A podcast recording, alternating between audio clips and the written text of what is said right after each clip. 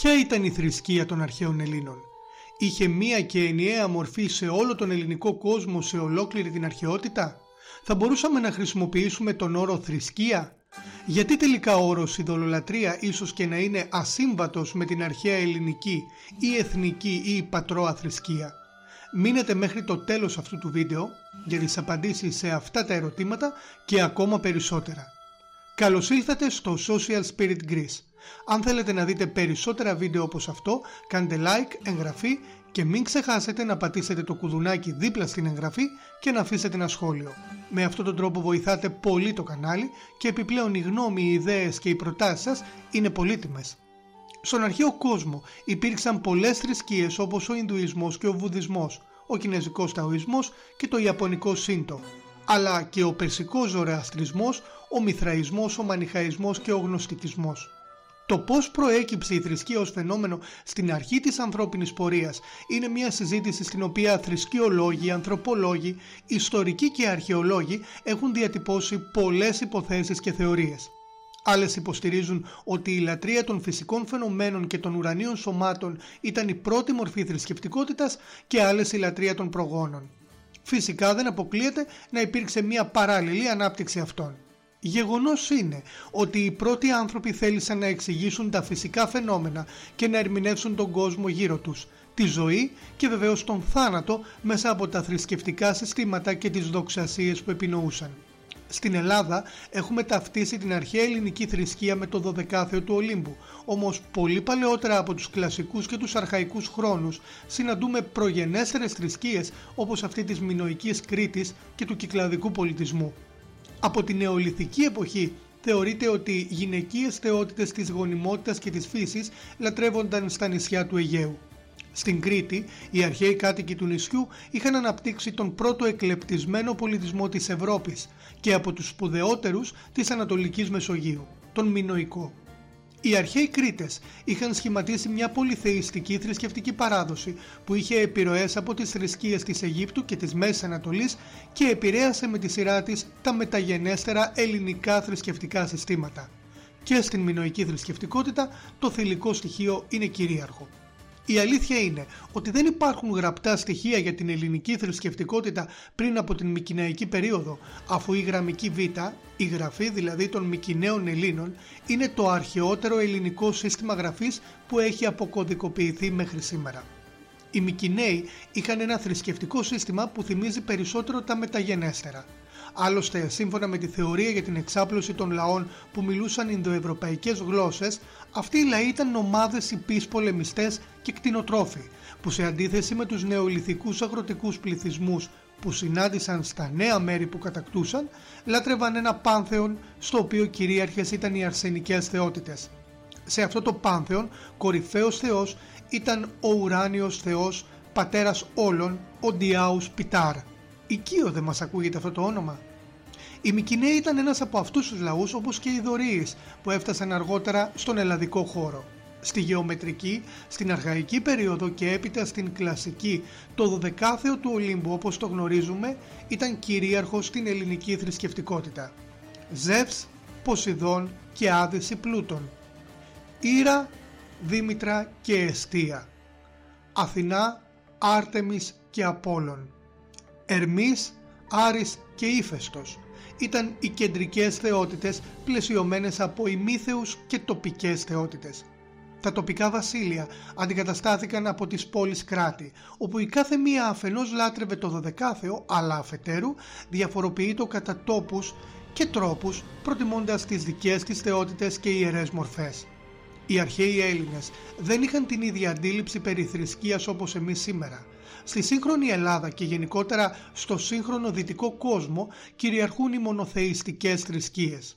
Θρησκείες που έχουν ενιαία σχεδόν συμπαγή μορφή για όλους τους πιστούς τους.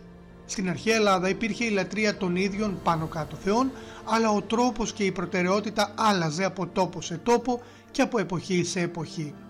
Στην ελληνιστική περίοδο, οι ελληνικές θρησκευτικές παραδόσεις εξαπλώθηκαν στις περιοχές που βασίλευε ο Μέγας Αλέξανδρος και η διαδοχή του. Αυτή η εξάπλωση όμως δεν ήταν μονομερής, αλλά μια διαδικασία αμοιβαίων επιρροών και ζυμώσεων με τις τοπικές παραδόσεις. Στην ελληνιστική και στη ρωμαϊκή περίοδο οι Έλληνες δέχτηκαν στη θρησκευτικότητά τους και τη λατρεία ανατολικών θεοτήτων όπως η Ίσις και η Κιβέλη.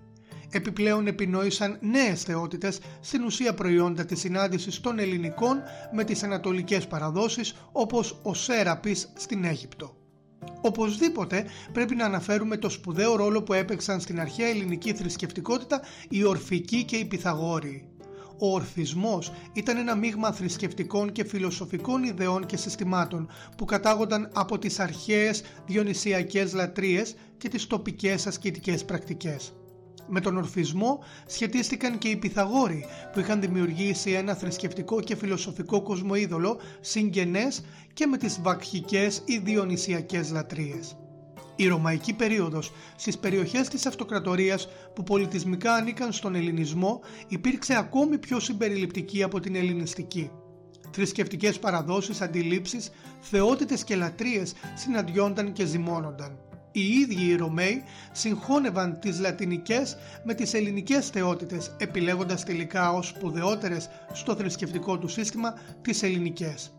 Η εμφάνιση και η εξάπλωση του χριστιανισμού ήταν η αρχή του τέλους για τις εθνικές θρησκείες και για την ελληνική. Μια μεγάλη διαφορά μεταξύ των εθνικών θρησκειών και του ιουδεοχριστιανισμού είναι ότι οι πρώτες είναι φυσικές θρησκείες που δέχονται μόνο μια πραγματικότητα, κοινή για θεούς και θνητούς. Ο χριστιανισμός, όπως και ο Ιουδαϊσμός και το Ισλάμ, είναι αποκαλυπτικές θρησκείες. Το θείο δεν μοιράζεται την μοίρα και την ύλη των θνητών, αλλά είναι πέρα και πάνω από αυτές. Δεν μοιράζεται ούτε την ίδια πραγματικότητα, καθώς είναι πέρα από τον χώρο και τον χρόνο και αποκαλύπτεται στον άνθρωπο όποτε εκείνο θέλει και με τον τρόπο που θέλει. Ο κόσμος στον οποίο ζουν οι θνητοί είναι παροδικός και ο θάνατος είναι ένα ενδιάμεσο στάδιο προς την τελική κρίση. Η ζωή μετά θάνατον είναι σπουδαία υπόθεση. Επιπλέον οι μονοθεϊστικές θρησκείες έχουν ενιαίο και διακριτό ιερατείο και συγκεκριμένους ηθικούς νόμους. Αυτά τα στοιχεία αντιπροσώπευαν περισσότερο τις ιδέες της νέας εποχής που διαδεχόταν την αρχαιότητα, δηλαδή τον Μεσαίωνα. Ο χριστιανισμός κέρδιζε συνεχώς έδαφος και τελικά επιβλήθηκε ως επίσημη κρατική θρησκεία από τους Ρωμαίους αυτοκράτορες μετά τον Θεοδόσιο τον Πρώτο. Μέχρι τα μέσα του Μεσαίωνα, οι λαοί της Ευρώπης είχαν εκχριστιανιστεί, ενώ της Μέσης Ανατολής και της Βορείου Αφρικής είχαν εξισλαμιστεί. Στην σύγχρονη εποχή παρατηρείται μία αναβίωση των εθνικών θρησκειών στην Ευρώπη, αυτό που ορισμένοι ονομάζουν κίνημα του νεοπαγανισμού. Όπως είπαμε νωρίτερα, η αρχαία ελληνική θρησκεία δεν είχε τη μορφή που έχει μια σύγχρονη μονοθεϊστική θρησκεία όπως ο Ιουδαϊσμός, ο Χριστιανισμός ή το Ισλάμ, με συγκεκριμένο ιερατείο, αυστηρή δομή, διοίκηση και οργάνωση, αλλά και συγκεκριμένους ηθικούς κανόνες. Η αρχαία ελληνική θρησκεία ή ελληνική εθνική θρησκεία έμοιαζε περισσότερο με ένα ευρύ πλαίσιο θρησκευτικών παραδόσεων που μοιράζονταν τη γλώσσα και το πάνθεον και πολλές από τις λατρευτικές μεθόδους και πρακτικές. Η αρχαία ελληνική θρησκεία δεν είχε κεντρική διοίκηση ή εξουσία. Η μορφή της εξελισσόταν μαζί με τον πολιτισμό και δεν διαμορφωνόταν από κάποιο ιερατείο. Γενικά ήταν μια πολυθεϊστική θρησκεία χωρίς να εκλείπουν από κάποια παρακλάδια της και μερικές μορφές μονοθεϊσμού όπως αυτή που χαρακτήριζε την σοκρατική και πλατωνική θεολογία. Το Δωδεκάθεο του Ολύμπου απολάμβανε την κοινή λατρεία όλων των Ελλήνων ενώ κάποιες από αυτές τις θεότητες τιμούνταν ως πολιούχοι πολλών πόλεων κρατών. Επιπλέον οι Ολύμπιοι θεοί είχαν μοιραστεί κατά κάποιο τρόπο επίπεδα του σύμπαντος, ιδιότητες και αρμοδιότητες.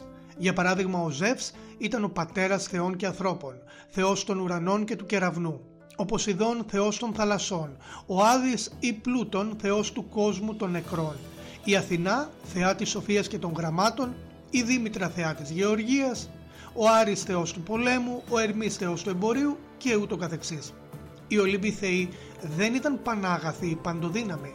Σαφώς είχαν μια υψηλή αίσθηση του δικαίου, όμως και αυτοί διακατέχονταν από ανθρώπινα πάθη και αδυναμίες, διέπραταν λάθη και πολλές φορές εγκλήματα, ενώ όπως και οι θνητοί υποτάσσονταν στη μοίρα. Δεν ήταν άνθρωποι, όμως είχαν ανθρώπινη μορφή, αν και πολλές φορές έπαιρναν μορφές ζώων και φυσικών φαινομένων. Ειδικά ο Ζεύς, προκειμένου να συναντήσει τις θνητές ερωμένες του, είχε μεταμορφωθεί σε ταύρο, σε κύκνο, ακόμη και σε χρυσή βροχή. Οι ερωτικές σχέσεις και η απόκτηση παιδιών με τους θνητούς ήταν κάτι πολύ συχνό για τους Ολύμπιους θεούς. Ο Απόλλων, η Άρτεμις, ο Ερμής και ο Διόνυσος ήταν καρποί εξωσυζυγικών σχέσεων του Διός, όπως και οι μύθεοι Ηρακλής και Περσεύς. Δύο άλλοι πολύ γνωστοί μύθεοι ήταν ο Ασκληπιός και ο Αχιλλεύς. Στον κόσμο των Ελλήνων υπήρχε μετά θάνατον ζωή, αλλά χωρίς λύτρωση, η ελπίδα ανάστασης. Στον κόσμο των νεκρών βασίλευε ο θεός Άδης ή Πλούτων, όπου οι δίκαιοι αναπαύονταν αιωνίως στα ηλίσια πεδία και στις νήσους των Μακάρων, ενώ οι κακούργοι βασανίζονταν στα Τάρταρα δίχως τέλος. Ο Πλάτων και ο Πυθαγόρας έδιναν μια διέξοδο αποδεχόμενη την ιδέα της μετενσάρκωσης. Ουσιαστικά μια χαρτογράφηση του πάνθεου και του συστήματος ιδεών και αξιών της αρχαίας ελληνικής θρησκευτικότητας μπορούμε να βρούμε στα ομηρικά έπι και στα έργα του Ησιόδου. Συγκεκριμένη ηθική δεν συναντούμε στις αρχαίες ελληνικές θρησκευτικές πεποιθήσεις. Το μέτρο, η δικαιοσύνη και η εντιμότητα θα μπορούσαν να θεωρηθούν ως βασικοί πυλώνες της αρχαίας ελληνικής θρησκευτικής ηθικής, ενώ η ύβρις που επέσυρε την θεϊκή τιμωρία ήταν το υπέρτατο έγκλημα, δηλαδή η προσβολή της κοσμικής τάξης και των αξιών της. Ένα έγκλημα ασυγχώρητο όχι μόνο για τους θνητούς αλλά και για ημίθεους και θεούς. Η αρχαία ελληνική θρησκευτική λατρεία ήταν ένα πολύχρωμο μοσαϊκό. Συγκεκριμένο ιερατείο και επαγγελματίες ιερείς δεν υπήρχαν. Αυτό άλλαξε στη ρωμαϊκή εποχή. Ούτε θρησκευτική διοίκηση και εξουσία, όπως επίσης και διακρίσεις μεταξύ ανδρών και γυναικών για την επιτέλεση του ιερατικού λειτουργήματος. Ούτε όμως και συγκεκριμένα ιερά κείμενα.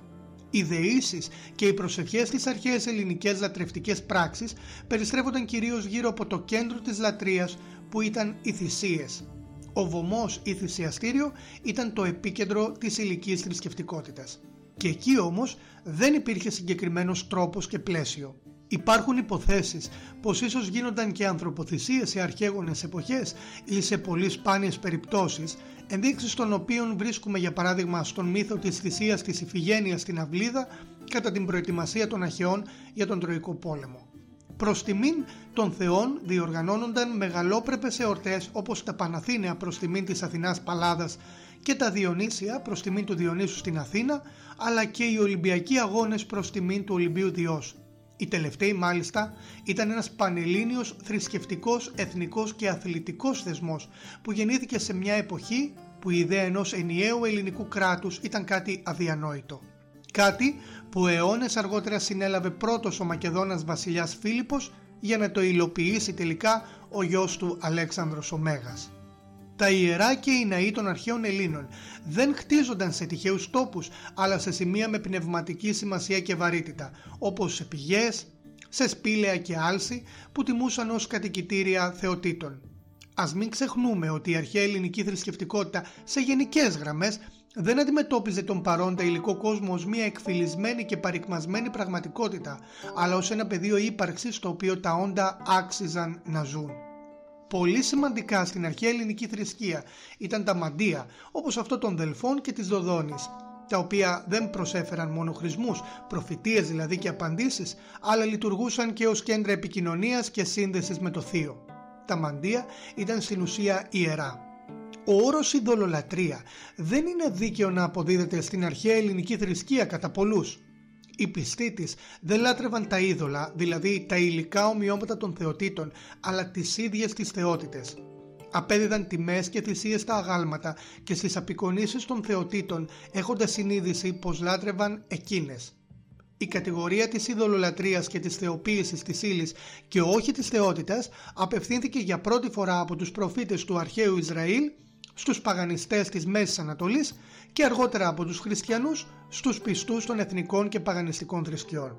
Φυσικά δεν αποκλείεται το ενδεχόμενο της θεοποίησης των ειδόλων και η απόδοση υπερφυσικών ιδιοτήτων σε αυτά ως μέρος της αρχαίας λαϊκής θρησκευτικότητας. Σε ένα ξεχωριστό επίπεδο της αρχαίας θρησκευτικότητας και παράλληλα με τη δημόσια θρησκευτική ζωή λειτουργούσαν τα περιβόητα μυστήρια όπως τα Ελευσίνια και τα Καβίρια στη Σαμοθράκη. Λατρείες βαθύτατα μυστηριακές με ιεροπραξίες και διδασκαλίες των οποίων το περιεχόμενο παραμένει μέχρι και σήμερα κυριολεκτικά μυστήριο, αφού οι συμμετέχοντες σε αυτά, οι μύστες, το κρατούσαν επτασφράγιστο μυστικό. Στη ρωμαϊκή εποχή, νέες μυστηριακές λατρείες βρήκαν τη θέση τους στην αρχαία ελληνική θρησκευτικότητα, όπως του Αιγυπτίου θεού Όσιρη και του Μήθρα. Η αρχαία ελληνική θρησκευτική παράδοση είχε μια τόσο πλούσια ποικιλία και πολυπλοκότητα που δύσκολα θα μπορούσε κανείς να την οριοθετήσει και να την προσδιορίσει θρησκεολογικά με τα σύγχρονα τυπικά χαρακτηριστικά της θρησκείας. Η ιδεολογική σύνδεση με τη φιλοσοφία, η ταύτιση με την καθημερινή ζωή και την κοσμοθεωρία των αρχαίων Ελλήνων θα ήταν ίσως πιο σωστό να μας οδηγήσουν σε μια διαφορετική μέθοδο μελέτης από αυτή που χρησιμοποιούμε στην περίπτωση των μονοθεϊστικών θρησκειών ή των ανατολικών ασιατικών θρησκειών. Σε κάθε περίπτωση, η πανανθρώπινη και οικουμενική κληρονομιά του ελληνικού πολιτισμού δεν είναι μόνο η φιλοσοφία, το θέατρο και η δημοκρατία, αλλά και το πνευματικό υπόβαθρο που τα γέννησε, ο πλούτος και η δύναμη του αρχαίου ελληνικού πνεύματος. Στο επόμενο επεισόδιο θα ασχοληθούμε με το νέο θρησκευτικό κίνημα της Wicca και τον νέο παγανισμό. Αν σας άρεσε αυτό το βίντεο, κάντε like, εγγραφή και μην ξεχάσετε να πατήσετε το κουδουνάκι δίπλα στην εγγραφή και να αφήσετε ένα σχόλιο. Σας ευχαριστώ πάρα πολύ και εις το επανειδήν.